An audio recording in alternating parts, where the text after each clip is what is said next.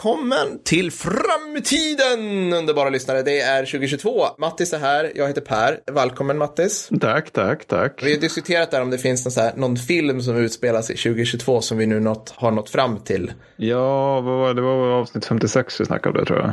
Ja, precis. Ja. Men vi kommer inte på någonting tror jag. Jag, Nej, jag, tror inte det riktigt. heller. jag tror inte det heller. Skitsamma. I, I Konrads tecken skola vi fira in det nya året. Uh, hörni, jag vill bara ta tillfället i akt innan vi drar igång att det händer svin mycket saker det här året. I- Jag har sagt, jag klagat av mig till dig Mattis, att bara så här, jag har suttit i back-to-back möten om saker vi ska anordna, dyka upp på, fixa och dona. Ja, Om vi inte redan har skrivit det och banglat ut det i alla möjliga kanaler så kommer det liksom. Speciellt för er som är arbetsgivare, eller ja. hur? Ja, ja, gud ja, gud ja. Men det var bara, kom att tänka på det nu när du sa det, det här med att det är 2022 och att det är svårt att hitta framtidsfilmer. Ja. Det är lite lustigt att du säger det med tanke på att det känns som att hela, hela, den, här, alltså hela den här tiden är bara så genomsyrad av nostalgi så det finns inte. Ja. Alltså så här, i- i- kring jul där, då kom det, det kom liksom en, en ny, ett nysläpp av Harry Potter. Va? Ja men det var så här, det har- så här get together event med de gamla skådespelarna. Det är väl ingen som Ja, men, tycker åh. om de filmerna egentligen. Det är väl Nej, mer de så här är liksom att skitdåliga. Ja, men de är väldigt dåliga. Och nu, nu så Ja. skulle man liksom känna julkänsla över det. Och sen så, det kom ju en Matrix-uppföljare också Åh. som ingen har bett om. Nej, why? Why do you do this to us? Det var alltså, man har gjort två uppföljare och båda var oerhört dåliga. Liksom att den Ja. andra filmen var den sämsta film som någonsin har gjorts. Och den tredje var sämre. Var liksom, man behöver inte en, en fjärde, Ja. känner jag. Det, det, Nej, det, jag, jag tycker, när du säger det, samtidigt liksom så här, folk i vår ålder som har växt upp och, och blivit så här, "Ja, jag vet inte, producenter på något eventbolag eller något så här. Mm. De piskar ju ihjäl Karl-Bertil Jonssons julafton också med typ så här livefilmer och det ska Ja, vara massa ja. jävla teatrar. Men låt det vara, sluta vara så här, alltså, pengakåta och förstöra. Va, va, varför ska ni, kom på något nytt? Men det, hade varit, det hade liksom. varit kul ifall de gjorde Karl-Bertil live-versionen, vilket jag för mitt liv inte förstår varför man någonsin skulle vilja Nej. ha det då. Men, men, men, men alltså, alltså det hade varit kul om man hade gjort det, fast gjort den där typen av så här Thomas Alfredsson mörk nytolkning. liksom. ja, ja, det är okej. Det Det är hade varit okej. väldigt kul. Det- Socialrealistiskt. Ja, ja, precis. Där, Tycho har uppenbarligen alkoholproblem. Alltså Gud, det ja. där. det finns liksom, en orsak ja. till att Karl-Bertil spenderar hela julen på posten och det är att han Ja, fan inte går hem till det där. Liksom. Det- Nej, precis, precis. Och mamman som äter, äter någon uppåt käkar något slag så att hon hela tiden Ja, ja. glad. Det, Ja, men precis. det hade ju varit lite intressantare. Men det, var, ja, det är Ja, mycket där, märkligt. bipolär lilla syster. Det är allmänt liksom, ja, pre- precis. Det, det är generellt så här nazism i hemmet. Ja, men du vet. Gengasbilar på gatorna, bara en sån Ja, sak. Ja. ja, precis. Ja, nej, så sluta förstöra vår barndom. Kom på något nytt. Och apropå förstöra vår barndom. Nej, jag Ja, vet inte ja. hur jag får in det där riktigt. Nej. Vi ska prata om MacArthur idag. ja! Ska vi, ska, innan vi tar det, ska vi ta några shoutouts förresten? Ja, det tycker jag. Det tycker jag. Mm, vi vill göra det. Jag tar och börjar så här är det. En vänlig herre som hörde av sig till oss och berättade att han driver en förening som ska få till att renovera HMS Småland. Varvid jag tänker så här, när han skrev det, jag bara, "Vad fan, vad är det för fel på det? Alltså den ligger ju och är så här liksom en alltså, dragplåster i centrala Göteborg vid Maritiman liksom. Alltså det, det är ju liksom den du åker in, man ser liksom det här är en av de här, alltså turistfällorna höll jag på att säga, men coola grejer. Alltså det är alltså en jagare av Hallandsklassen som är en så här krigsvinnande mordmaskin med liksom så här automatiska dubbelpipiga 12 centimeters torn, världens första sjömålsrobot. Det här är episkt, jag klättrade runt här när jag var tonåring och hade time of my life. Nej, jag hör det. Alltså, men det var grym. Alltså, det, det är på riktigt en av de bästa som finns i, eh, bästa grejerna som finns i det där fiskelägret på västkusten. Och han berättar att nu är liksom, i och med att de inte får massa sostestöd likt så här, det här marinmuseet i Karlskrona som så här, vältrar sig i skattepengar. Jag har Ja. ingen aning. Jag, jag, jag älskar bara att det finns en beef mellan museum. Att Ja, det gör det. liksom- Jag, alltså, har, det- jag har jobbat i museibranschen, jag kan Ja. berätta saker, men, men det ska vi inte Det är göra. en podd. fantastiskt Det- roligt. Jo, Ja. jo. Nej, inte nu, Det inte nu. Nej, i Patreon-exklusivt Okej. avsnitt kan jag göra det. Ja, säkert. Jag tycker det är fantastiskt. Ja, hur som helst. Så att tydligen, Karlskrona, när ni går där så kan ni liksom så här spilla och pilla lite på extra grejer, för de har ju mycket pengar som helst. Liksom. Mm. Men då, de vill ju få igång då, bland annat då, ett utav de här dubbeltornen med 12 centimeters tunga pangar på Småland. Och de vill se till att man typ inte ska kunna så här sola sig på nedre däck för att rosthålen är så jävla stora på däck. Och jag blir helt förskräckt över det här. Så att Mm. Ja, jag ja. säger direkt liksom att gå in på j19smaland.se. Alltså j och så siffrorna 19 smaland.se och kolla hur ni kan stödja. Mm. För att eh, jag kommer göra det och jag tycker det, det kan ju, alltså den här typen av av liksom världsarv kan vi ju inte låta så här Nej, nej, nej, sjunka inte. mitt i. Alltså det, vad, vad håller vi på med? Svenska stålet vad sjunker, får kan vi ju för inte bli en pengarna tagline, liksom. Mattis? nej, nu är jag, nu är jag så nära att bli, ja, ja, Ja, precis. ja, men det var ett behjärtansvärt syfte. Jag Ja, fick jag en, tycker också jag, jag kör en shoutout här och det är från en kille som heter Gustav. Jag är inte helt säker på att de inte ska ta hela namnet här faktiskt, men det står vapenbrödringar, ättlingar av Konrad. Vill bara säga att ni fått mig, inom parentes pastor, student och arbetande i en frikyrka, eh, att bli Oj. intresserad av krig. Jag skulle vilja se att Magda eller Knugen vågar starta ett tvåfrontskrig mot Danmark och Ryssland. Inte för att vi är bra, utan för att de är dåliga. Finnarna hakar garanterat på mot ryssen och norsken mot dansken. Sen efter invasionen hugger vi givetvis norsken i ryggen och styr ihop med finnarna. Vi får slut på ma- maktmissbruket i öst och glädjen över ingenting i sydväst. Går det trögt i öst ringer vi esterna och då vet ni hur det går. Känns som att jag inte är ensam om tanken, men har inte kanalen för att få igenom det beslut som behöver tas. Ni har det. Tack för en härlig podd. God jul och Gud, Gud, Guds välsignelse. Och det där, jag har, alltså, I och med att våra sociala medier växer, jag har noterat att vi faktiskt har fått in en del danskar nej. Det var något så här dansk sjöhistoria-sällskapet eller någonting. Som, de skrev någonting med en massa så här gråtskratt-smileysar. Men jag, jag såg bara massa så här, liksom lillebrorskomplex i form av sura uppstötningar. Så att jag, jag vet inte, jag, det var ingenting jag ville befatta mig med riktigt. Men, men de, de har dykt upp och de, de verkar inte alls nöjda. Men jag älskar den här killens, liksom, det här inskjutna argumentet. Jag och många med mig. Argumentet. Jag är säker på att många... Det är, det, Total det är mitt fatt, favoritargument i alla Ja, ja, det är det verkligen. Men också, alltså, du anar inte hur många gånger folk skriver till mig med faktiska planer för hur man ska invadera olika delar Mm. av världen. Det, det, är, det, finns, finns potential här ifall. Sabo lyssnar. Precis, absolut. Och jag, Ja. Men sen får jag också, nu, nu blir vi lite så här, typ, ja, vad ska vi kalla det, människor och tro. Kan vi Ja. bli det nu? För nu känner jag så här att jag hade blivit mer förvånad om en präststuderande till Svenska kyrkan hade hört av sig. För att fri, ja, men så här, frisyr, frikyrkorna, Mm. de är ju liksom ursprungligen mer eller mindre småborgerliga. Och jag vet det här för att jag har hus Ja, i. Dalarna. Ja, ja. Där är svinmycket frikyrkor, alltså så här små gamla. Och där liksom, som min svärmor var engagerad. De är inte alls det här liksom rödgröna träsket som Svenska kyrkan har blivit. Klipp inte detta, förlåt. Nej men på riktigt, så att, eh, kul att du hörde av dig. Jag tycker det var jätteroligt. Ja, eh, det tycker jag också. Det tycker jag också.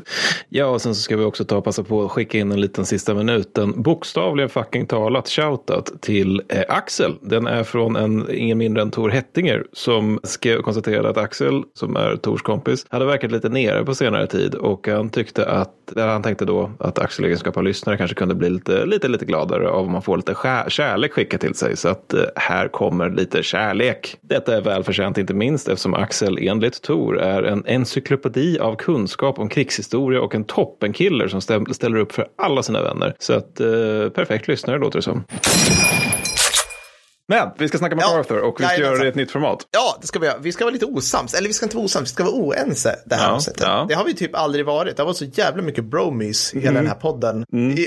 så att, så att, och, och vi tänkte typ, först skulle vi så här, ska vi ha det här i något så här superupp, så här, superuppstyltat anglosaktiskt debattformatet. Du får tio minuter, jag får tio minuter, replik på fem minuter. Du, du, du. Men vi skiter i det, utan vi kör bara typ 50-50. Mm. Och vi börjar lite med vem i helsike MacArthur är. Ja. Och sen, sen kommer vi såklart i något format skicka ut en omröstning där ni får avgöra vem som har vunnit. För det viktiga är inte om man deltar, det är att man Men det är, vinner. det är ju så också så upp, uppenbart att du kommer göra det. Det är Nej. dig de älskar mig de Nej, ut med, för du är den roliga av oss. Men, nej, nej, ja. nej, men det är så, så är tanken. Jag kommer lägga ut på stories här. För, för att Mm. min tes kommer vara att han var grovt överskattad och din att han var allmänt aktivt skadlig för Mm. kriegsinsatsen och USA i stort. Men, vi kanske, men ja, vem var han då? Berätta. Vem, nej, men okej, alltså först, först om Dogges liv här. Alltså, alltså, jag tänkte också så här, varför ska vi bevöda oss om en, en kar, en amerikansk general som dog 64? Och bara det att vi har ett poddavsnitt om honom nu, år 2022, har ju gjort att han har vunnit. Alltså. Ja, jag, det är är ju, sant. jag är ju Ja. besegrad av, Ja. hans ego myser ju av det här Ja, i ja, sin grav.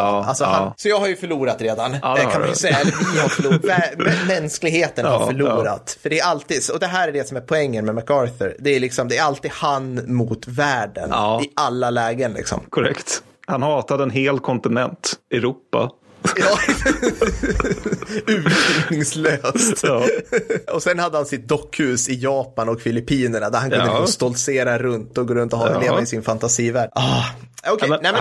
han, han var en amerikansk general i varje fall. Han var en amerikansk general. Han föddes 1880 Mm. till en armégeneral som senare skulle bli guvernör över Filippinerna och tilldelas of Honor Arthur MacArthur, vilket är ett roligt namn. Mm. Och han är typ den tredje i familjen som har det. Ja, jag vet. Ja, det, det, kommer det, bara bli mer förvirrande. Alltså, så här, om, om, ja, gå inte ner i den Twitter-tråden, eller vad ska jag, Wikipedia-tråden. Hans pappa, alltså Mm. MacArthurs, Douglas MacArthurs farfar, var i sin tur guvernör över Wisconsin och högt uppsatt domare. Så att det förpliktar lite grann det här arvet, kan man säga. Så det, det, ja, man kan säga så här att han, han, bar, han bar liksom det här med sig. För vad hans farsa, eller liksom far och farfar pysslade med, framförallt hans farsa då, kommer ju ha viss inverkan på Dogges psyke. För när Dogge föds, då har han liksom nästan i princip, hans farsa har då blivit liksom ner, han har fått en Honor, men om jag minns rätt så är det en skymf att han inte har blivit typ så här mer än generallöjtnant i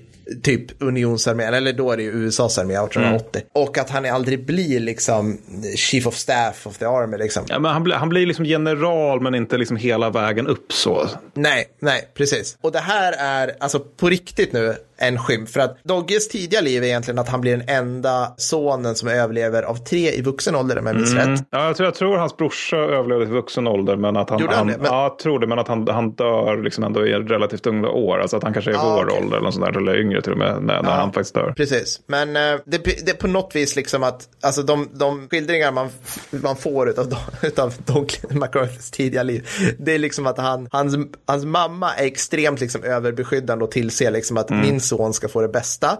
Och hans far som dör när Douglas är rätt ung, han är liksom, han säger liksom att det, så här, alla kommer försöka skinna dig. Du, du, förtjänar, alltså så här, du förtjänar det bästa. Staten ska du tjäna, men det är också en förbannad, alltså alla politiker bara ljuger. Det är den liksom typen av så här, vad ska man kalla det? Liksom? Rättshaverism, Karl den nionde beteende. Alltså, det, Alltså extremt mycket sånt liksom. Ja, Men också hans mamma, hon är ju rolig i sig. Ja, alltså,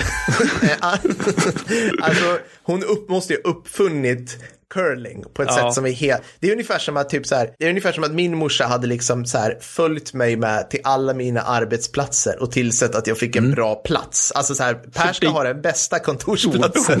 ja, det är Men det gjorde, exakt det. men alltså, när, han och, när Douglas kommer in på, på, på West Point då, som är Mm. liksom så här verkligen heliga ordersällskapen av amerikanska officerare, då, då, då hyr hon ett liksom hotellrum under hela hans ka, kadettid Mm. på ett hotell som är mitt emot West Point. Så att han kan, hon kan se liksom att hans lampa är tänd på kvällarna så att hon vet att han pluggar. Ja, ja. Ja, det tycker- alltså, det är- det är sån jävla galenskap. Hon följer med, jag tror hon, hon följer med på alla hans posteringar. Fast så jag tror hon dör på vägen till Filippinerna någon Japp, gång på japp. 30-talet. Visst är det så? Yes. Ja, skitsamma. Men eh, Dogge då i varje fall, han väljer den militära banan.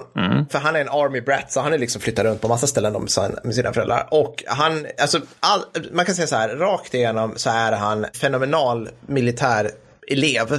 Alltså han, han får högsta betyg på West Texas Military College. Och sen när han kommer in på West Point så kommer han sen ut som top of the class. Ja, för att han har bäst, bäst slutbetyg sen Robert E. Lee. Mm. Som amerikanerna tror är världens bästa general. Ja, just det. Ja, det var han inte. Nej, för att han var tjock och typ men jag så här, vet inte, det- nej, ja. ja. alltså. Ah. Ja. Usch! Eh, Men sen börjar, ska vi ta, alltså första världskriget, det, det, det är inte här, jag har lite beefs här, så jag börjar liksom gå över i min, Mm. Ja, men i du, vi kan börja i min debatten redan nu. Är det? Ja, men precis. Alltså, för hans liksom, första han, han blir nominerad för två stycken Medal of Honors Mm. innan 1918, vilket är rätt, alltså han vinner ingen och det är det här vi ska ta tag i lite Men det, det är också i och för sig roligt för på den tiden, det, det var ju då, de fick ju det för typ så här, vad heter det, Wounded Knee-massakern så delades det ju ut typ så här Ja. sju Medal Honor och en är så här med, fa, med viss fara räddade en åsna. vad, vad i helvete? Vad, liksom, vad Audie Murphy gjorde det, andra saker, han fick samma medalj. Ja, ja, det är sant i och för sig. Men- det, här är också så här, alltså vi har pratat om liksom am- spanska-amerikanska krigen och så sådana här totala LOL-äventyr och det här är Ja. precis det. Ja. Ni, om, om ni vill liksom ha en skrattfest här på kvällen så kan ni googla liksom Invasion of Veracruz Ja, amerikanerna liksom instiger i centrala Mexiko och typ lajar runt i stan lite grann. och typ slåss lite här och Ja. går dit och liksom allting är typ, ja, men det, är som en Hornblower-del Ja, liksom. ja. Och det här är ju då den unge Fenriken MacArthur på G. Han hänger på invasionen. Sedan liksom kommer de på, sedan på plats så kommer de på så här, jaha nu har vi gått i land, vi behöver vi behöver lok. Han Mm. tänker det här för sig själv, för han är ingen sån som pratar med sina överordnade eller något sånt där. Då tar han tre stycken mexikanska krigsfångar, hoppar upp på en dressin, drar iväg typ ut på landsbygden i jakt efter lok. Ja. Alltså ånglok, Ja, I ja, guess. ja. Liksom. Ja. Han ska GTA ett lok liksom. Ja, ja men precis. Liksom. Sen, sen blir de angripna av, inom citationstecken, banditer. Så MacArthur då på dressinen med sina så här mexikanare. Och tänk nu, tänk alltså, det här är MacArthurs fantasi, den, den mest rasistiska stereotyperna ni kan komma på att en vit officer tidigt 1900-tal har. Alltså det är ja, Manuel, de här tre officerarna. Liksom. Mm. Okej. Okej. Liksom. Och, och, och MacArthur då med sitt fenomenala pistolskytte lyckas då värja sig från de här. Men han får liksom kulhål, ni vet, som, som går liksom genom kläderna. Så. Alltså, mm. Vittnet till det här, Dogge själv. Just det. Mm. Kom ihåg det här nu.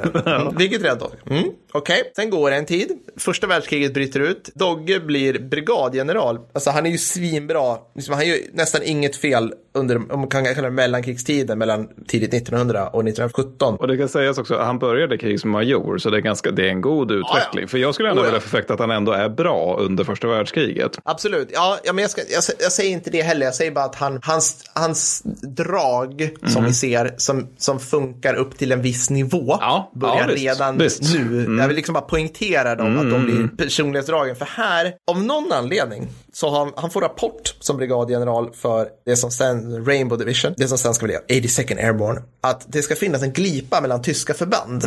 som de, divisionen har framför sig. Och han väljer att liksom göra en egen stridspatrull och reka det här som brigadgeneral. Och det här har ju du och Mattis pratat om det här liksom, Att det ska en brigadgeneral helst inte göra.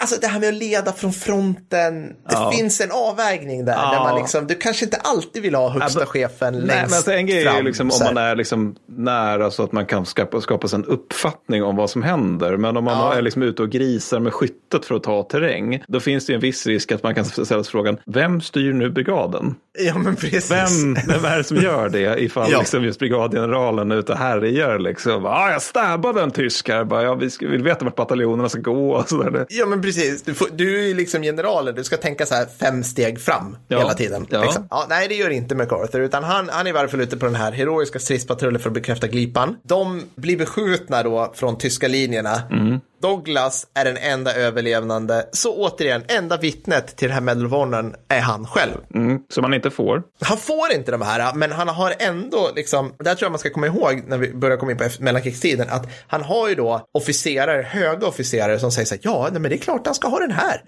Varför då? Vad grundar du det på? Ja, men han säger ju det. liksom, de har ju inte varit med. Alltså, de har ju liksom Nej, visst, visst. utan- Men han får ändå sju Silver Stars under första världskriget och ett otal franska tapperhetsutmärkelser. Och vi kan inte Ja. snacka, snacka ner fransmännen i det här kriget. Nej, det går kan vi absolut inte Nej, men, men jag, Nej. Mm. förstår, jag förstår vad du menar, absolut. Men sam, samtidigt så är det också, det är också, det är, många av hans negativa drag dyker upp under VK1, men det är även också det här med att han är otvetydigt liksom fylld av fysiskt mod. Det dyker ju Ja. också upp här. Alltså att han är ju en modig människa. Absolut. Liksom så. Det, sen Absolut. så, återigen, så kan man fråga, vad det heter? Peters principle, alltså att man blir, man, man blir uppgraderad till en nivå som är precis över den man är lämplig för. Mm.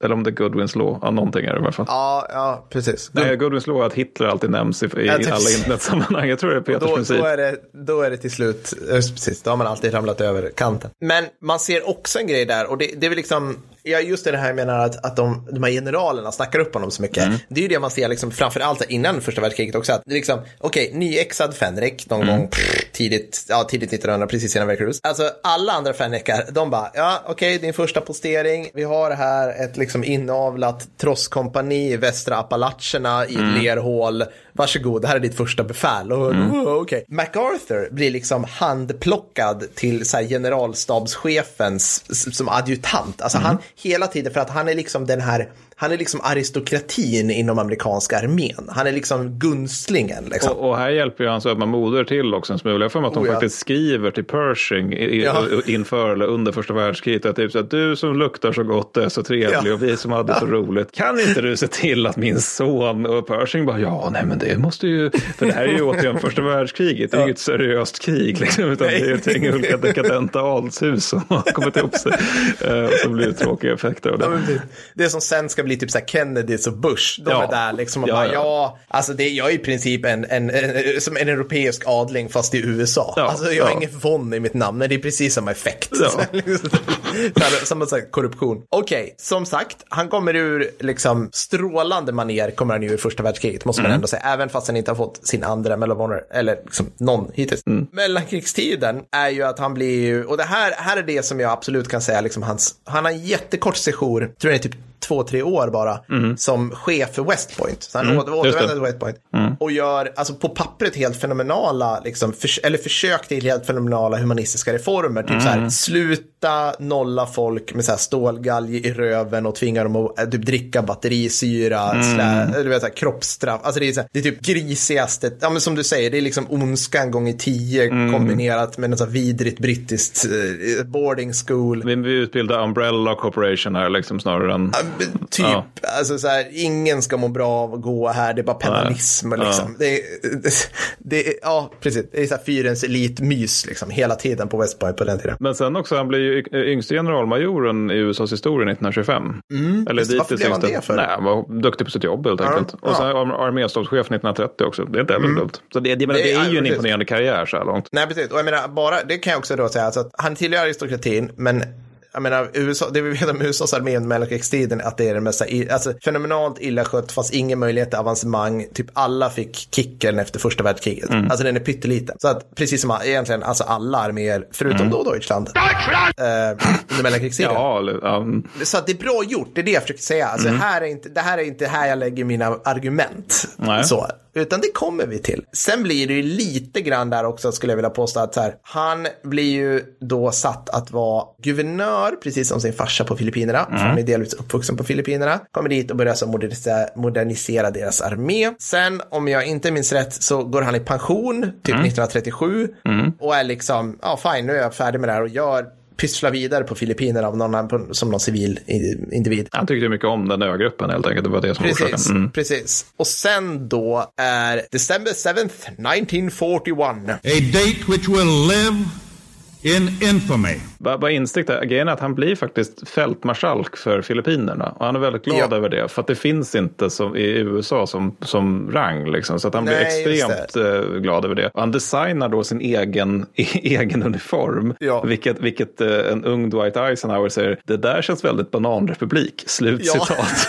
ja, men, det är så här, på något vis är det ändå fram tills nu så är det så här, han, är, han hittar ju på något vis sin plats i Filippinerna. Alltså att han kan spela det här dockhuset, för han är, han är verkligen inte dum. Nej, det är han absolut han, inte. han är före sin tid när vi kallar, liksom, men just pratar om så här civila, liksom mera civila reformer, så här, hur ska Mm. man bedriva utbildning och så här. Så att, men sen har han den här jävla oturen att det börjar dra igång ett till världskrig. Mm. Och där han inte får vara typ så här bataljonschef, vilket är liksom hans högsta kompetenta nivå, nästintill. Utan Mattis, andra världskriget drar igång.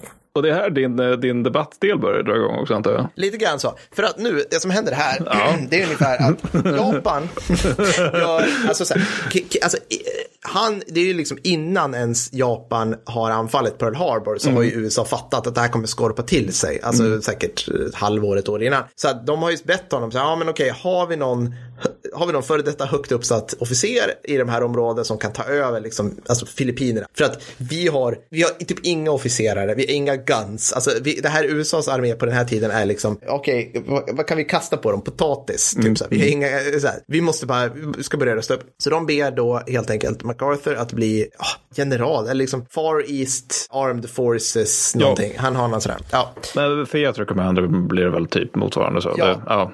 Precis. Han får komma ur pensionen i grund och botten. Ja, precis. Han går i pensionen. Marshall ger honom så här operationsorder. Så här, om det här händer så ska du göra det här. Du ska bygga upp, eh, du ska bygga upp liksom flygvapen. Här, ta ungefär 200 av våra toppmoderna strids, stridsflyg. Här är det så här B17, lalalala. Gör allt det här. Det kom liksom, så hoppas på det bästa. Mm. Jag ska också säga så här att under den här tiden, alltså innan 41, alltså innan Pearl Harbor, så håller ju då, ja, alltså amerikanska signalspaning och kodknäckarna, de har väl knäckt typ delar av den, Alltså, den japanska. Alltså så här, och jag kan ge mig fan på att MacArthur, precis som till under senare delen, okej, skiter i mycket Ja, av det som ja. kommer hans väg. Nej, men alltså, han var ju extremt övertygad om att de skulle komma i april 42. Alltså att om de, för han var så här, och kommer de så kommer de, eller så de vågar inte anfalla, vi kommer förinta deras handelsflotta. Och det är ju Mm, faktiskt helt rationellt. För, för att det, det, det är precis vad som hände, vilket vi pratade om i avsnitt 55. Mm, Men grejen är alltså att då ändå är så här, liksom att, men om de nu mot förmodan kommer, då är det april 42, exakt då. Och det Ja. var ju lite olyckligt då att det snarare var december 41. Så att Mm. han, han trodde att han hade mer tid än vad han hade på sig där för att rusta upp Filippinerna, vilket i och för sig hade haft ganska amper tid på sig innan då, men då hade han liksom inte haft en deadline på samma sätt. Nej, precis. Men i vilket fall, han, hade, han kunde ha gjort ett bättre jobb att Ja. rusta upp Filippinerna innan. Ja. För att det som händer nu är, alltså, det är, det är liksom det största förlusten i amerikansk militär historia. Alltså, Ja. det, är sån, det är sån jävla clusterfuck. Det är liksom, alltså, är det någonting vi vet om det här, alltså är det här skulle jag säga att vår gamla käpphäst av att allting som britterna gör är Mm. moralisk seger. Men de har faktiskt svalt Singapore. alltså de har faktiskt own up och sagt att det här var pinsamt. Ja. USA har återigen aldrig owned up till hur pissiga, hur de pissade iväg Filippinerna i fyra år. Alltså det, det är så, det är så, alltså okej, så Japan anfaller Pearl Harbor på andra sidan datumgränsen. Och av lite olika anledningar så blir faktiskt, så, för att det här är ju synkroniserat över hela Stilla havet på ett rätt imponerande, det borde vi prata om i sig någon gång. Alltså vad som, alltså det händer mycket samtidigt. Men i vilket fall så, får, så säger de så här att okej, nu, har, nu har Pearl Harbor anfallit, får han order om det liksom. Och jag säger så här, okej, ska vi skicka ut spaningsflyg? Och han bara, vänta. Ja, vi, vi, vi, kollar liksom. Så Okej. Så frågar den här generalen då, ansvarig för att skicka ut de här spaningsflygen och liksom sätta allting i, i ordning. Frågar igen efter en timme, ska vi skicka ut spaningsflyg? Nu orkar inte ens MacArthur svara på honom, utan han Nej. låter en av hans jävla nickedockor, så här, en inkompetent lakej som heter Sutherland, Ja. bara, nej, Nej. Vadå då? Nej, för, för MacArthur, inom parentes den store Caesar, känner typ inte, för, alltså oklart. Men också man får bara inte störa generalen. Liksom. Nej, alltså det, det, det är liksom jobbigt om det skulle hända. Ja, så, att- så att liksom, så den här praktmumlaren Sutherland, liksom, det finns liksom, alltså rapporter så här, nu går Bra- Brayton, tror jag han hette, den andra generalen, som jag tror är chef för Far Eastern Air Force, sitter och liksom, nu, nu, nu, ska vi, nu, ska, nu gäller det, för det gäller att ta dem på vattnet. Det är då vi vill slå till dem. Det vi vill möta deras plan i luften. Vi vill liksom, nej, nej. I åtta timmar sitter MacArthur på infon att den, den största örlogsbasen i USA, alltså Pearl Harbor, har blivit här anfallen av överväldigande japanska eh, luftstyrkor. Men liksom bara, nej, men de skiter nog i det. Och a, a, a, förvirringen är total, för det här gör liksom att när de japanska planen väl kommer, då har man liksom, nej men det är bäst att vi har, vi, det är bäst att vi trycker ihop planen så att de inte kan bli saboterade, som står vinge till vinge på Clark Field. De står vid sina tankningsledningar också. Mm. Något plan är på väg upp. Alltså det, det är total förvirring för de håller på typ och flyttar om grejer. Och, nej, men vi måste vänta med att skicka upp den där spanings, eh, spaningsroten för att vi måste få klartecken därifrån. därifrån. För, alltså det är, ah, slutcitat, äh, eh, slutet är ju liksom att, att jag, japanerna bara, nej men alltså jag har ju skjutit allt på, allt på det här flygfältet är ju förstört nu så jag åker väl till nästa för jag har ammunition kvar. Alltså det, det, det är liksom en jävla så flygardröm. Liksom. Ja, alltså, och det är roligt också för MacArthur då var lite tidstypiskt där, för han konstaterade att de här luftangreppen mot Clark Field som det handlar om då, de var så välkoordinerade att citat piloterna måste ha varit vita. Han var övertygad om att det var BF 109 som kom och inte A6M0 för att ja, det var den tiden.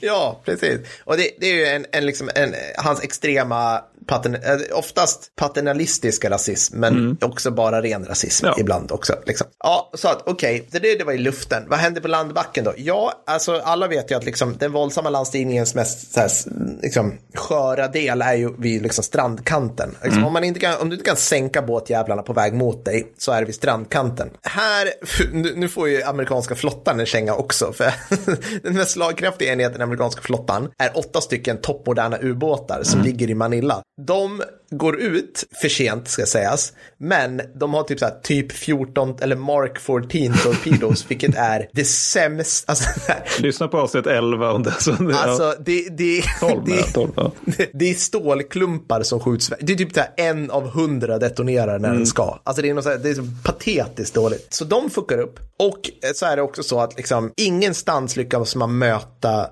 landstigningarna på så att säga alltså stränderna eller ens Nej, närheten nej. av stränderna. Och grejen är alltså, Ho- Homma som var den som anförde japanerna där, han stod ute på liksom, Trillingayen-bukten de kommer. Mm. Han står på något fartyg där med sina kikare och bara, det här fungerar inte. För det är liksom så här, det är hög sjögång, de japanska Ja. landstigningsfartygen, de är, typ, de är bokstavligt talat gjorda av trä och tyg. Ja. Liksom, så de, de liksom kapsejsar, det är liksom hela bataljoner som fellandar och så vidare. Mm. De får saltvatten i sin radio, så de kan inte kon- liksom, kommunicera med Homma. Så han är lite där, jag hoppas det inte är någon som gömmer sig på den här stranden. Nej, alltså hade de varit det, det hade räckt med så otroligt lite. Och det här är också en del, det är, det är extremt få truppstyrkor som landstiger. Alltså jag tror det är på hela, alltså på hela Filippinerna i första, liksom, eh, inte ens vågen, utan liksom första dygnen eller första veckorna så är det typ tre japanska divisioner som går i land vitt spridda över sina områden.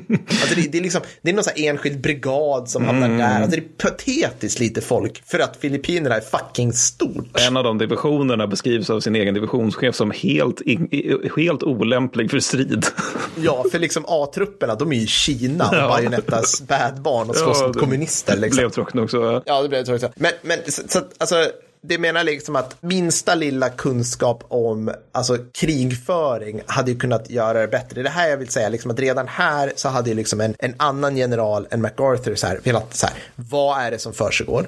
Hur ska vi möta det här? Och liksom vad, alltså vad kan vi göra? Men han sitter där och liksom, nej men oj, det landsteg någon där, oj oj oj, ja, men då måste vi flytta på grejer. Så att han, han, han liksom, han, han gör nästan en Konrad och liksom ändrar sin egen stridsplan efter givna order. Förstår Mm, du? ja, visst, visst. Och det här är så här, totalt fel. Och jag menar, det är bara en sån sak som att han lyckas kissa bort sina 90 stycken M3 Stuart stridsvagnar. Mm. Och då tycker du, kära lyssnare, ja men de där lådbilarna, vad kan de göra? Då kan jag berätta för dig att i Stilla havssammanhang så är det kungstigrar. Alltså, det finns 41. i- Det liksom... Ja, ja, men liksom, det finns inget som kunde slå dem. De, de är liksom, de är dödsmaskiner Mm. i Stilla havet, 41, det är M3 Stewards liksom. Svinbra, hade liksom en pansarnäve med dem, hade det inte funnits en, hade inte funnits en sportmössa att japanerna hade kunnat stå emot det. Nej. Så att det skiter sig, jag menar, sen, och sen fortsatte liksom tratteriet, alltså hela vägen till Corregidor egentligen, men bara en sån här sak som att MacArthur förklarade Manila öppen stad utan att meddela någon annan. Så det blir typ så här, alltså så här, det var ju typ så här, äh, vad, vad blir det nu? Jag tror amerikanska flottan hade styrkor kvar i stan. Ja, så ja. bara, va? Vad är det? Eh, nej, skit Ja, liksom. men det är mycket sånt där också att han, han bestämmer sig senkommet för att vi ska hålla på stränderna. Så alla, all, all, all, trosspersonal bara, okej, men då flyttar vi fram förråd dit då. Ja, och sen bara, ja. nej, nej, nu ska vi till Batanhalvön istället. Trosspersonal bara, det går inte. De här Nej, vägarna som du har på kartan här, det är kostigar som det Ja. växer djungel på. Det, det, liksom, det kan inte göra den typen av lappkast logistiskt. Varpå han tycker, låt det bara ske. Resultat, de har ingen mat och ingen ammunition på Batan Nej. inför belägringen av Batan. Nej men precis, liksom. och så, och som, alltså för att återgå till vad säga det om Manila. Så här. Ja, hade man kunnat, hade man velat slåss i Manila, Mm. kan, ni kan googla Manila, gå sån här Google Earth-grej. Du har en fästning, visserligen från 1600-talet, men du har en fucking fästning med vallgravar. Mm. Japanerna hade, och jag tar det här igen, typ pisslite tung materiell. Mm. Skulle de då springa runt med sina repet, alltså det hade varit, alltså du hade kunnat hålla ut länge skulle jag vilja påstå. Om inte annat för att japanerna gjorde det 45 sen. Exakt, det är det jag menar. Liksom. Så, men det, alla de där chanserna kissar ju eh, MacArthur bort Japp. och sen vet vi hur det där slutar. Liksom. Han får ju order av att, han får faktiskt order av att dra sig ur. Han borde ha vägrat den ordern, ska jag säga. Men han, så han smiter iväg i natten på en, en torpedbåt till Australien, lämnar jättemånga till den vidrigaste, den vidrigaste fång, vet inte, krigsfångenskapen nästintill som vi vet om. Och eh, han får Honor för det. Ja, Eh, äntligen. och, och det här, alltså, så att egentligen, man kan säga från det till för evigt så är det så här att han, hans enda bäring för mig under andra världskriget är ju att han är egentligen, han, han, han är en slags psykologisk figur som, amerikan, som, som den amerikanska statsledningen tror att amerikanska folket behöver. För att han är så jävla bra på att bygga sin egen image. Han, är Ja. liksom, han har svart bälte i varumärkesbyggande kring sig själv. Han går runt och pratar om sig själv i tredje person. Alltså det är så, är du kejsaren i Star Wars? Alltså man tror inte det är sant liksom. men, men också att det där börjar redan på Batan, för jag minns inte hur många kom- presskommunikéer det är, men det är så här, säg att det är 100 presskommunikéer som han släpper därifrån. Ja, Då är det ja. typ så här 70 nämner honom. Ja, ja, ja, visst. ja, alltså, ja. För det- MacArthur var uppe och tittade på liksom Ja. befästningen här. MacArthur gjorde det här. Ja, Alltså, och det är aldrig så här liksom den och den kåren gör saker, utan Nej. MacArthur framrycker. Ja. Det, Nej, det är en underbar människa. Eh, Ja, men det, det, är- det fantastiskt så här. Egentligen, alltså, nu är jag lite mindful om tiden här för, Matt, för dig Mattis. Men, Ja. men när man kan säga så här, de två sakerna som de brukar säga är så här, och shit, det här hade MacArthur liksom, här lyckades han. Och det är, det är Japans efterkrigstid och Ja. det är landstingen vid Incheon och vi hoppar eh, till Koreakriget. Jag skulle säga så här, Japans efterkrigstid, han institutionerade alltså fantastiska grejer, det, är- det är nu eh, liksom ett, ett mönsterdemokratiskt land. Men han, bu- de börjar återhämtningen efter kriget med en lögn till japanska folket. Där man Okej. säger att allt var Toyos fel. Ja, sant. Yes. Du, du, du, du, liksom, du slår undan benen på kommande generationer att någonsin kunna liksom ta tag i sitt krigsarv genom att du säg, räddar kejsaren. Det är helt korrekt och det har de aldrig gjort. Nej, De tror, alltså, är det, fortfarande, är det något... Nej, men de tror ju fortfarande att andra världskriget inleds med liksom, atombombningar av Hiroshima och Nagasaki. Ja, ja, det är alltså en stor mängd japaner som gör det. Så det Ja, ja. Alltså, är vi, ska vi prata om någonting, något, alltså ska vi ha liksom kul- alltså, krigskulturgrejen, då ska vi prata om Japan någon gång, hur de, framförallt liksom fram till andra världskriget och sen hur de absolut inte har hanterat någonting. Nej, nej, nej, av, nej. av liksom, alltså arvet efter andra världskriget. Och jag vill bara säga där liksom att MacArthur har inte gjort det, alltså han aktivt motarbetar deras möjlighet att få reda på sanningen kring det här. Mm. Yes. Sen kan man ju säga så här, ja, absolut, du hade liksom, du hade de här totala vidrigheterna att de räddade en massa liksom uppenbara krigsförbrytare från projekt 731. Mm. Jag skulle vilja säga lyssna om det avsnittet, men gör kanske inte det. Alltså, Nej, det var ett dystra avsnitt, Fruktansvärt. Men, men, nej, men, men visst, det där är helt sant. Och samtidigt, man får ju samtidigt ge, ge honom det att han ger japanerna typ så här medborgerliga rättigheter. Det Mm. hade de inte innan. Liksom fackföreningar, kvinnors basala rättigheter och typ Ja, lite absolut. landreformer. Så Alltså, han gör ju ändå ett bra jobb också i Japan. Mm. Precis, men det är inte det här, det är inte utan Nej, det är inte Kritik, utan, nej, liksom. det är korrekt. Det är korrekt. Och han, han liksom, ja nej, så jag lämnar det där. Sen vill jag bara säga Inchon. Det, det var hans, jag är oklart om det var hans idé från början eller om det var en av förslagen och han valde det. Jag, alltså, det här är faktiskt någonting, det, det vet jag faktiskt inte. Men eh, hade han landstigit längre söderut så hade han de facto kapat nordkoreanska arméns reträtt. Nu gjorde han inte det Nej. för att han landsteg för långt norrut så de hade för mycket tid. De hade möjlighet att gå runt. Plus att då en del av landstigningen var i intagningen av Seoul. Där satte han, för att han, han är också en mystiker. Så han hade, han hade bestämt sig så här, okej, om vi återtar Seoul tre, exakt på dagen tre månader efter att vi förlorade den. För i det, Japan, i det, i det asiatiska sinnet, så här siffror besitter en magisk kraft. Så att om vi gör det här på riktigt, så om vi gör det, då kommer, då kommer nordkoreanerna bli helt demoraliserade. Just det. så att, så att han, han, han liksom ger bara framåt, framåt, framåt, vilket resulterar i liksom massa liv. Ja. Plus då att, att jag tror marinkåren i princip bombar sönder Seoul till liksom ingen nytta. Man hade kunnat ringa in det, svälta ut. Alltså det hade funnits andra sätt att ta Seoul. Jag kommer återkomma till Incheon om ett annat, men ja. Ja, ja, så jag är lite smolk i bägaren där, men eh, det är väl det jag hinner med, tror jag. Ja,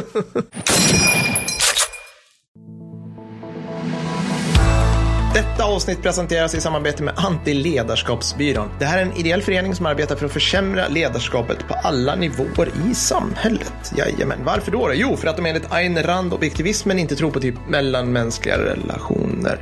Varför inte plocka in dem till just ditt jobb? Eh, ordföranden Gösta MacArthur har samlat en fruktansvärd samling människor du absolut inte skulle vilja ha som chef. Vad sägs om Donald Trump? Nobody can do it like me. Harvey Weinstein, chefen på ditt förra sommarjobb, Pol Pot, Röhsska museets förra chef samt tränaren för just det där fotbollslaget som du avskyr. Mattis, du har väl använt dem för att eh, se som kontraindikator på vad du själv ska göra någon gång? Jajamän. Ja, ni hör. Möjligheten är oändliga. Passa på nu. Ja, men då så. Då, då kör jag varför han bara är överskattad då efter Mm. Pers. Kan vi få en applåd där för Pers framförande om varför han sög? Tack, tack, tack. Nej, men så här, jag tänkte nämligen prata om, eftersom du pratar om Filippinerna så Mm. tänkte jag prata om Hollandia-landningarna. Och Hollandia-landningarna, då är det, liksom för, det är 44 och förutsättningarna är ungefär så här. Det inleder den stora ruschen för att ta Papua Nya Guinea. Då. Mm. Och det sker, ska tilläggas här nu, utifrån totalt luft och sjöherravälde. Mm, från amerikansk sida, jag vill bara Från- säga. att- från amerikansk för det är, sida, Det, är- det det riktigt. MacArthur alltid strider med. alltid det, i ryggen. Just det, det, kommer, ja. Ja, men det sker också utifrån att amerikanerna vet var, var, var japanerna är någonstans Mm. och vad de gör på grund av signalspaning. Japanska 18 armén den är koncentrerad vid Hansa Bay och japanska andra, andra armén är för långt bort för att kunna understödja Mm. den. Då. Och de är nästan helt statiska på grund av amerikansk flyg och flotta och kan egentligen bara fly- förflyttas med hjälp av ubåtar. Och det Mac vill göra då det är att han vill först genomföra, istället för det här, han vill göra, genomföra ett frontalangrepp mot Rabaul, då, den förment ointagliga fästningen. Och dess citat, nu ska vi se här, 100 000 man starka garnison. Ja, den tolfte hade hundratusen man. Nej, Förlåt. Jag bara, Ja, det, det kan vill han, han 100 000 vill köra Tarrava, fast på Tarrava har det varit två- 2500 japaner då, som i och för sig var ganska hardcore. Men ändå. Och han, han inser att han, dock efter ett tag att det är bättre att istället för att göra så, slå där fienden inte är. Och det här är någonting han kommer sen Mm. Oj, göra till ett wow, mantra. otroligt. Mm, eller hur? Mm. Ja, han påstår också att han var först med den idén, vilket gör att Ka- Kaisers armé 1917 vinkar och säger hej, men, ja, men det, vi har några grejer. Precis. Och det här blir också delvis en slags kapplöpning åt Nimmi som håller på att eh, ruscha fram i centrala Stilla Mm, havet. Och det gör att han måste vara snabb och vi kommer åka åter till, komma till det här. Då. Varför man ska liksom, ta Papua Nya Guinea Ja, varför ska man det? Ja, mer oklart. Ja. Det är mer, snarare än att bara liksom koncentrera allt i centrala Stilla havet. Det är liksom eventuellt därför att MacArthur personligen vill gå via Papua Nya Guinea och sen via det mot Luzon på Filippinerna. Mm. För att han känner att jag måste komma tillbaka här och ärrädda det här med att Han ju sagt I'll be back liksom. Ja, ja. Ja, och eh, grejen är att både Stephen Taffy och Francis Pike menar att det, att det var så här. Liksom att det, Mm. Orsaken till att de ger sig in i Papua Nya Guineas gröna helvete liksom, efter Bunagona är att det är MacArthur. Han, han vill det helt enkelt. Och det här leder Ja. till liksom ett storgräl mellan armé och flottan. För flottan är med så här, centrala Stilla havet, det är snabbaste väg mot Japan. Varför går vi inte där? Och de har Mm. helt rätt i det. Var på Joint Chiefs of Staff gör det enda rimliga när barnen bråkar, det vill säga man kompromissar och kör båda. för att man har ju citat ändå resurserna. Men jag vill då tillbaka till det här liksom totala vansinnet som är USA. Det vill säga, Ja. vi ska alltså ha två offensiver i Stilla havet, världens Mm. största hav. Och det här är det här andra prioriterade fronten. För vi håller ju på att slåss mot Nazityskland också. Men vi har, vi Mm. Där har har vi precis resur- typ inv- invaderat Sicilien, eller så här, Nordafrika, Sicilien och Italien. Det ett stort begrepp att ge oss på, ge oss in i Normandie också. Det är Ja. också ett litet projekt. Så, men men, men då, då har ju det- framfört, då. jo men alltså södra Stilla havet, det var ju bra för att man band japanska resurser och bara, ja, men det är ju ett Mm. argument jag ofta är skeptisk till för att det är liksom det här med att fine, men det måste väl finnas något annat man gör med en militär operation än att fienden också är där. Det Ja. känner jag. Men ja, oavsett, hela det här inleds med att, han är, att de intar de så kallade admiralitetsöarna och det här, då ses då MacArthur strutta runt på ön Los Negros utan oro för eget liv och får en Bronze Star för sig operationen. Det är ibland så här att han går framför främsta linjen och liksom någon stackars jävla sergeant skriker Sir, de skjuter därifrån. Han bara, ja, ja, nej, jag hör det. Och sen hittar han någon skadad stackars jävla 19-åring som bara, son, What happened to you? Så att han, han har det här liksom att han bara går upprätt genom fiendeeld och sådär, vilket är modigt också lite konstigt. Och, han, men, och det här kan då användas för flygstridskrafter för att understödja Papua Nya Guinea-operationen. Och själva operationen då, den, den genomgår, genomförs mot fyra gånger större japansk styrka. Och det låter väldigt imponerande att vinna då. Men å andra sidan är det då att amerikanerna vinner på grund av att japanerna kör Banzai-anfall liksom från dag ett och sen tills de inte finns längre, plus amerikanska har typ flottstridskrafter. ingen mat. Ja, Slash, också så här detaljer då som... ja, men, men det är en riskabel operation som är lyckad och omöjlig utan amerikanska resurser. Men det här är liksom förutsättningar för Hollandia. För sen då, det som är genomförandet av Hollandia, det är att Hollandia befinner sig mellan de här två stora japanska arméerna. Då landstingen sker 22 april 44. Det är svagt för, försvarat, men det finns en lo lovande logistisk hubb där, bland med djuphamnar som man kan ta emot, typ Liberty-skepp och liknande. Och japanerna, de har typ så här tusen man kring eh, Hollandia, för de tänker att de kommer borta i öster. Liksom.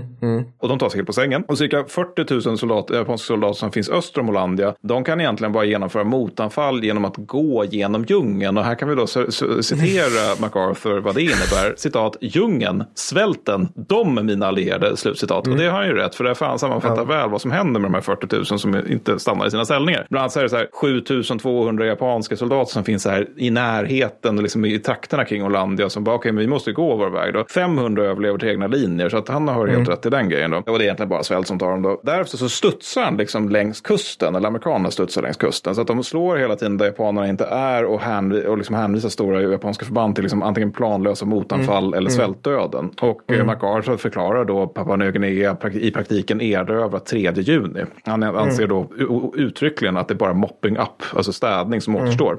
Slaget vid Biak fortsätter till 17 augusti och kostar omkring eh, 10 000 amerikanska förluster. Ja. Mm, så kan det vara. Bland annat de här vara. höga förlusterna på grund av att Japans eh, eh, MacArthur, MacArthurs underrättelsechef Willoughby ignorerar Ah. ultra och signalspaningen och utgår från citat skön känsla, slutcitat, om ja- japansk numerär då. Samma Willoughby som sen under Koreakriget bara, det finns inga Japan det finns inga kinesiska styrkor i Nordkorea, finns inga kinesiska styrkor. Korrekt. Jag ser dem nu, sir. jag har tillfångatagit hela kompanier. Jag har tillfångatagit.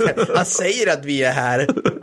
Finns inga, kan omöjligtvis Det finnas. sam, sam, eh, snubbe. MacArthur får inte störas med den informationen. Det skulle rasera alltså- hans världsbild. ja, men, igen, det är inte första gången heller. Det är, så, när, när, jag tror att de har tagit Gona, eller om det är Buna, någon av dem i alla fall, efter, Mm. under Buna Gona-slaget. Då är det liksom så att MacArthur säger, nu är det bara mopping up to do. Var på Mm. japanerna bara, vi har fortfarande liksom, stora förband Mm. i området. Vi kommer slåss till döden, vilket också sker. Vilket också, så Mm. det är väldigt många sold, amerikanska soldater som dör efter att jag, äh, MacArthur har sagt äh, mopping up. Vilket Mm. Ja, är lite ja. demoraliserande. Och det handlar Ja. mycket om att han tycker om att det är en schysst tidningsrubrik. Liksom, att vi är redan färdiga. Jag tror han gjorde exakt samma grej i Soul. Jag tror att han han sa att säkert. Mm. Soul var befriat och sen var det så här. Han, han gjorde det samtidigt som en marine bara typ så här rensade hus till höger om honom. Alltså den, den Bagdad Bob-estetiken liksom. Ja, men det, kan inte vara kul för trupperna att höra det. Alltså det Nej. ja, men, men, men de, de här studsarna i alla fall, de fortsätter under, under Mm. eh, resten av 44 sen och tvingar japanerna att antingen retirera eller svälta ihjäl, vilket i regel Mm. är samma sak. Då. Och amerikanerna har liksom naturligtvis inte det här problemet, utan de för varje hopp och studs som de gör längs Papua Nya Guineas Mm. nordkust så, så etablerar de en ny bas som gör att de får fler, mer flyg och mer mat. Och det, deras stora problem är egentligen eh, tristess till stor del. Mm. Och sen så strider man fort, fortsatt på Papua Nya Guinea i resten av kriget, men i praktiken är det över för amerikanernas del under senhösten då. Och MacArthur kan då liksom börja med det här projektet som är eh, Filippinerna. Det man du kan notera här då för sig, för att grejen är att det här, det här skulle jag säga är en schysst genomförd operation. Alltså det är smart att gå där japanerna inte är. Det smart att inte liksom vi angriper vid Hansa Bay där de är nedgrävda och tänker slåss till sista man bokstavligt talat, till skillnad från alla andra mer. Men man kan ju också notera att det, alltså, det, det japanerna tar i södra Stilla havet, det tar de på tre månader. De allierade tar tillbaka samma område på 30 månader. Det gör de Precis. utifrån oändligt större resur- resurser än Japan. Och Ja. så då är det ju antingen så då att japanerna är väldigt jävla bra 42. Eller också Mm. är alla de eh, allierade och inte minst amerikanerna väldigt ineffektiva 42-44. Det, går, det går inte att få ihop de där tidsramarna annars. Mm. Nej. Och här är ju MacArthur ändå den som anför de allierade i södra Stilla havet. Så att, eh, kanske lite Nu gör du smakväl. argument åt mig. Jag förstår. Nej, men det är så, så, jag är ute efter att överskattad. För grejen är så att Ja, jag vet, jag vet. Amerika- ja, nej, men och sen sån här sak också. Att det, då, kan man, då är det många som har tagit upp det här med att ja, men hans förluster var väldigt låga. Alltså från Admiralitetsöarna till liksom, sista landstigningen på Papua Nya Guinea så förlorar amerikanerna 11 300 man i stridsförluster. Och det här kan man då kontrastera mot när Nimitz är, är gasen i marinarerna och Palau i juni, november 44. För de förlorar ungefär 35 000 man där. Det är mer. Det är mer. Skillnad det är att marinarerna har stor strategisk vikt. Papua Nya Guinea, huvudsakliga strategiska resursen är där eh, kokosnötter. Antar jag. Alltså det, det finns ingen, alltså det, det, det, de här stora förlusterna i centrala Stilla havet, de leder också någonting. De leder till att man närmar sig Japan och också kan bomba Japan från Saipan till Och sen, exempel. sen har vi de här, just för att, att liksom Roosevelt gick med, för det är ändå han som är chefen i det här, president Roosevelt, Ja, är gick med på att ha den här dubbel, dubbeltaktiken, alltså både södra och mellersta Stilla havet. Då har han ju också gått med på sådana här, då blir det sådana här jävla, det blir så här fjantiga missförstånd att så här, Nimitz får order om att ta Peleliu, Mm. fast den visar sig att det inte behövdes ta, men det visste inte de typ tio, det, det, tusentals amerikanska marinsoldater som fick sätta livet till, den här vidriga ön liksom. Han ville också att man skulle ta Velelo för, för att eh, MacArthurs flank skulle skyddas eh, från japanskt flyg när de gick in i Filippinerna. Just det. Så den, här, den här manin med Filippinerna var lite Alltså- elakartad. Åh, gud. Ja, verkligen. Men ändå, hans andra grej som jag ändå vill ta, för, Mm. hinna föra upp, för att det är ju då just Inchon som du nämnde tidigare. Och där är återigen, förutsättningarna, det är att det, det sker i september 50. Mm. Läget för amerikanernas del, det suger. Amerikanska åttonde armén och ROC, de är nedkörda i Pusanfickan. De håller linjen, men är, det gör de med möda. Redan i juli så är det ändå så att MacArthur tycker att man ska börja landstiga vid Inchon. Och då, Mm. som jag har förstått det, du hade annorlunda Jag vet, jag vet, jag säger, jag säger, jag vet inte. Jag, jag har glömt bort exakta detaljerna kring det där. Men, Ja, men eh, han vill i alla fall göra det i juli, om det är hans att det eller inte. Mm. Fine, då är det så liksom att han pekar på en karta och säger där ska vi landstiga, om, vi, om ni ger mig första mar- marinkårsdivisionen så kommer vi vända kriget. Mm. Och grejen är då att flottan, en bra bit av armén och typ hela marinkåren är helt emot den här Ja. idén. Och orsaken till det, det är att de har ju liksom våldsamma landstigningar i ryggraden Mm. efter Stilla havskriget. De är så här liksom, det här är varför vi är emot. Tidvattnet är bara tillräckligt högt tre dagar. Mm. Ja. Det är tyfonsäsong snart. Det är taktisk överraskning omöjligt på grund av behov av att ta öar in, innan Ja. Inchon. Liksom. Ja. Det är lätt att försvara från kullar i närheten av landstigningsstränderna. Ja. Det här måste ske på kvällen, vilket ger två timmar att säkra brohuvuden i en stad som har en kvarts miljon invånare, Ja. civila, civilpersoner i sig. Det finns en begränsad hamnkapacitet. Trupp som sätts in vid Inchon sätts inte in vid Pusan, vilket också är en ganska viktig sak. Det är långt mellan Pusan och Inchon och dessutom allt ovan utifrån omfattande, och då säger då allt, allt ovan utifrån eh, omfattande erfarenhet av amfibieoperationer i närtid. Då. Ja, och jag kan, får jag bara lägga till den där? Även om allting går bra så måste vi klättra upp för tre meter höga sjövallar. Mm. Ja. Jag vill bara så här, för det är de bilderna ni ser ifrån Inchon. Det är liksom Mm. röven på en marinkårssoldat som håller på att klättra upp på en jävla stege. Det, det är ett dåligt sätt att anfalla saker när du Ja. måste klättra. Precis, liksom. som det, ja. Mm, Jag bara jo, säger det, men, men du har helt rätt. Han fick ju också Medal of Honor och dog ganska strax, strax Ja, efter. Eller ja. han fick det på postumt. Men MacArthurs motargument mot alla de här högst resonliga invändningarna får man ändå säga. Det är mystisk instinkt. Ja. i grund och botten. Han Ja. övertygar flottans chefer via ett liksom 45 minuter långt, långt tal där han bara går runt och doserar dem att jag alltid kunna lita på flottan. Ska ni svika mig i den här liksom, svåraste stunder? Och liksom, han använder, känner för att använda mycket svåra ord och det Ja, blir ja, det är korrekt. imponerande för de här stackars marinmännen då. Och det ska ha varit bra i största allmänhet. Och sen så då från eh, Young Chiefs of Staff så får de klartecken för att tuta och köra 28 augusti. Sen själva genomför, det, så det, det jag är ute efter här, alltså det som jag tycker ändå gör Inchon till en bra grej, det är att det är så många som är emot det. Mm. Men, men att han är för det. Och det visar sig ändå vara en bra idé. För själva Mm. genomförandet, det går ganska bra. Alltså det är så här, flera av fartygen som är på väg mot Inchon, för det är också en grej, försvårande omständigheter här, det är liksom hur, hur ihoprafsat allting Mm. är på väg mot Inchon. Alltså flera av fartygen som ska åka mot Inchon med amerikansk trupp i, de är rostiga åbäken från andra Mm. världskriget. Och de, många av dem stinker av fisk också, för att man har liksom haft det här som en LST när man skulle storma Tinian eller någonting. Och sen så har vi gjort om det till en fiskebåt Ja. för det ska aldrig mer bli krig. Och de flesta av dessa japanska besättningar med vad, vad det var någon som kallade en citat färgstark bakgrund. Slutcitat. Vilket också är så ni som- Pirater, konsthandlare, äventyrare.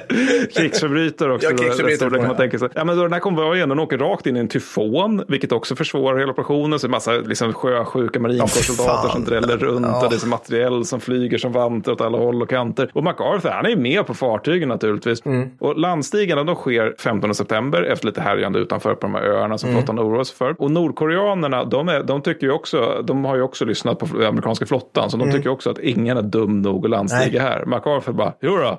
Och sen kör de. Och så att, eh, alltså Nordkoreanerna är dels förvånade och dels bedövade av förbekämpningen. Och sen så har ju också amerikanerna en hel del tur. För liksom landstingsbåtarna låter, åker lite hur som helst. Viss anarki uppstår både till land och till havs. Och det är egentligen deras smala nycka att eh, Nordkoreanerna inte taggar till mer. Oh ja, oh ja. Men de lyckas ändå säkra ett brohuvud då till mörkrets inbrott. Och när, när, liksom, när mörkret väl faller så är det två amerikanska regementen som är i land och till priset av 200 förluster. Vilket också är bra. Jätte, jättebra. Alltså, Ja, ja, om, man, om man jämför det här med liksom hur det var, ja men typ just Pelelo eller Tarawa Mm. eller Saipan eller liksom någon annan av de här helvetesöarna i Stilla havet hur det var första dagen där. Det var inte 200 förluster då. Nej, men det försvarades inte riktigt på samma sätt heller. Alltså det fanns en det befäst helt- halvö på Inchon Ja, som nej, stack korrekt. ut. Och det var också japanska armén som försvarade. Ja, ja. Duktiga på att panga. ja. Och där, eh, sen är det bara framåt då. Och Seoul liksom nås mot slutet av september, intas redan 28. Och MacArthur håller en ceremoni där han överlämnar staden till Sigmund Rhee. Mm. Och amerikanska soldater är övertygade om att den här ceremonin var mer noggrant planerad än landstigningen Ja. vid Incheon. För de tyckte att det var så jävla Vildevalla på väg in. Och sen så 19 september då så anfaller också samtidigt Pusan då. Och Nordkoreanerna är full reträtt 23 Mm. september. Och stora delar, du har helt rätt, inte hela, men ändå stora delar av nordkoreanska armén skärs av eller förintas i och med USAs fall på grund av att de, liksom, det är deras logistiska hubb där till stor del. Mm. De kan liksom inte göra så mycket från det. Och kriget vänder ju då på grund av Inchon. Absolut. Och sen Men- vänder det igen på grund av att MacArthur får lite feeling Ja. och inte tar hotet från Kina på allvar. Och jag, här kan jag få, får jag sticka in eh, Ja, en jag liten, kör. för Det här var det jag hade. Nu har jag men speedat den här även. Ja, Alltså för jag bara liksom, vi har ju pratat lite grann om att här, man måste fungera i system. Alltså vi, Mm. vi, vi har ju, vi kommer ha avsnitt om det, vi har haft typ ish avsnitt om det. Att det här liksom, att det spelar ingen roll om du är den snävigaste egentligen generalen eller den absolut bästa specialförbandsoperatören eller att du har en, du har liksom världens bästa stridsflygplan Mm. om du har 60 stycken av det och ingen logistik för att tanka dem. Nej, förstår du? nej, visst, och, visst. och MacArthur, liksom, han var ju, han var ju en sån karaktär, alltså han fick ju det i ryggraden att han var en sån unikum, en sån, Mm. en sån ofelbar Caesar. Liksom, en, en, han är nästan suverän. Så det, det är det bästa sättet jag kan förklara hur han beter sig från Inchon och egentligen fram tills han får sparken av Truman. Det är så här, tänker att Dennis Gyllensporre som är en svensk generaljuntant, han var chef för hela Minusma i Mali. Alltså hela jävla FN-missionen i Mali, som 10 000 pers. Tänker att han skulle, när han var där nere, bara Nej, vet du vad? Jag är lite för viktig för att svara i telefon när ÖB ringer. Jag kommer låta någon stabsfärnig sitta där och svara liksom. Nej, generalen har inte tid med dig nu för att mm, han, han får inte störas för han spelar biljard eller du vet. Alltså, och att Dennis sen skulle, han skulle bjuda ner skitmycket så här skockar med svenska journalister från DN och Expressen och svenska och hålla hov med dem. Där han liksom håller egna utläggningar över hur Sverige borde agera i Afrika i stort. Alltihopa, givetvis på, helt på tvärs med typ vad Ann Linde säger i Sverige. Han skulle driva sin egen utrikespolitik. Han skulle bli en potentat där nere som gjorde sig helt omöjlig med det. Han skulle liksom, sådana saker liksom, det här, blir, det här är nästan, det här är typ vad, vad MacArthur sa. Moder Svea och kampen mot internationell terrorism kräver av oss som ett frihetsälskande folk en expansion av den stolta svenska armén i Afrika för att till syvende och sist göra upp med alla dessa hundar. Och sen hade man lagt in massa MacArthur. Så, Ja. alltså så lät Ja, ja. Det här, alltså, så här, föreställ er hur jävla omöjlig individ att ha att göra med. Inte bara liksom ur vad hans chef eller kollegor, utan liksom vad, vad, vad håller han på med? Han är liksom en loose cannon. Men- men- Och så, jag vill bara säga, ja, jag är inte klar än. Nej, för att, nej, nej. För att det är, allting är ju image från MacArthur. Och samma sak, det, det är ungefär så som att du var inne på hans uniform, mycket bra. Så att inte en enda bild av liksom Gyllensporre skulle visa honom i något annat än typ en, en egenuppsydd specialuniform med inslag av typ så här, svensk dragon, tidigt 1900-tal, SOG-operatör och sjökommendör, detaljer. Och Alltså, så också här, att det är så oklart om det finns några bilder av Gyllenspår överhuvudtaget som inte är arrangerade. Nej, exakt, Ja. precis. Liksom, han, han liksom mycket så står så här, och, och sen liksom, så, och så givetvis så ska han ha så här dolda samtal inom citationstecken, för han läcker dem såklart till sina favoritreportrar, Mm. där han funderar på att hoppa på partiledarposten i Moderaterna för att inom sinom tid bli statsminister och gå emot den politiska ledningen som han ska Och att tjäna. Maggan får höra det här också. liksom. Precis, ja, och hemma, eh, liksom så här, och i, liksom, i, en, i ett hotellrum i Timbuktu, där intervjuas hans mamma som säger så här, det enda rätta vägen för min son är att bli statschef. Liksom, just det. så, så, det, liksom, så hade det varit och den, den liksom bilden, alltså det var det vi hade haft att göra med som, om, enda skillnaden då att MacArthur typ hade kontroll över fucking kärnvapen Ja. och det hade inte Dennis i Minusma. Förlåt, Dennis jag har ingen aning, han är säkert jättetrevlig, men Ja, det ja. hade varit som att han var så här. Så. Nej, men det, det, det, vi ska avsluta det här, men jag, jag, jag, har, jag har tänkt på det lite grann när vi, när vi Mm. på att prata om det här. Det är att, alltså, vi hade nog gillat honom, för återigen, jag tycker verkligen att han är sjukt överskattad. Jag vill stryka Mm, under med allt jag sa tidigare. Det är att jag tror, alltså, särskilt Hollandia, jag tror andra amerikanska generaler hade kunnat göra det också. Det var bara det att han råkade göra det och det var väl utfört. Men alltså, det är ju också beroende av amerikanska oändliga resurser. Men jag tror att på något sätt att både vi hade tyckt mycket bättre om honom om han hade varit utkämpad, alltså om han hade varit general under första världskriget. Ja, För han, han är, han, som person så passar han i första världskriget. Alltså liksom här, när han var arméstabschef då, då, menade, då ansåg man att hans besök hos presidenten hade karaktären av citat utländska statsbesök. Ja. Slutcitat. Ja. Ja. Han, instift, han återinstiftade Purple Heart, gav det första till sig själv Ja. med en Ja. etta på. Ja. Så det är liksom ett unikt Purple Heart. Det är det enda som han etta på. Men han har det, för han, han tyckte att det var förtjänade det. Han såg sig själv som, som en av världens två försvarare av kristendomen. Den andra var påven. Och eh, han, liksom, men så här, en, en av hans mer eh, liksom, eh, memoar, eller biograf, eh, biograförer Mm. eh, beskrev det som så här. Ike, alltså Eisenhower, Ike asked to be liked. MacArthur demanded to be revered. Mm.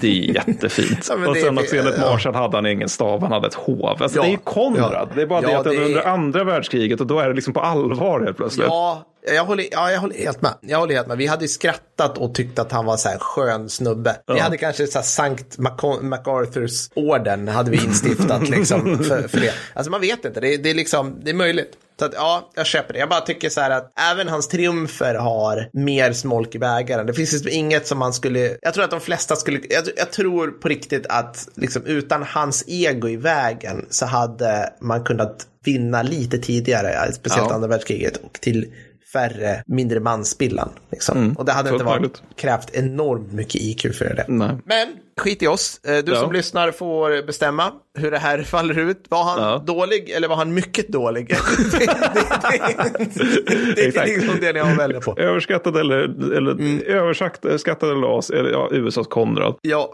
precis. Ja, och du, Mattis, nästa avsnitt. Mm. Ja. Jag har kollat lite grann här. För dig som är underbar individ som är Patreon, alla Mm. våra arbetsgivare, så har vi ett ståndsmässigt avsnitt redan nu första februari. Vi vet inte vad det ska handla om, för ni har inte röstat än när vi spelar in det här. Du, Mm. Nej, du, du, så nej, nu blir det ja. så här, ah, i framtiden, vilket datum. Men sen dimper det ner ett till, alltså herregud, Konrad bara ger och ger. Fantastiskt. Det är 7 februari och då kör vi lite fun and games med kärnvapen. One minute to core meltdown. Då utlovas svampmolnsfniss. Hashtag. Det, det har bara stå, stått i vårt planeringsdokument i evigheter. Men Mm. jag, jag tror det vi menade när vi skrev ner det här på vår, vår firmafest som vi hade i somras. Eh, alltså kärnvapen som inte Som jag inte är... minns något av. Nej, men det var jättetrevligt. Det var jättetrevligt. Men, men alltså, att jag, tror, jag tror vi menade, alltså när man använder kärnvapen fast det är liksom inte de faller från plan eller avfyras med robotar. Utan alltså, jag tänker att vi kör liksom sjöminor fast med kärnvapen och Ja. eh, så här, gruvprojekt fast med atombomber och sånt där. Det, Det måste ju vara något. Ja. Vad kan vi använda det här till? Ja.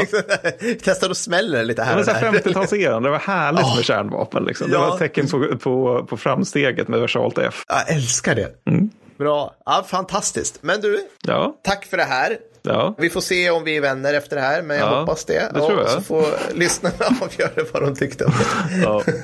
Bra, vi hörs. Sköt om er. Hej då. Hej då.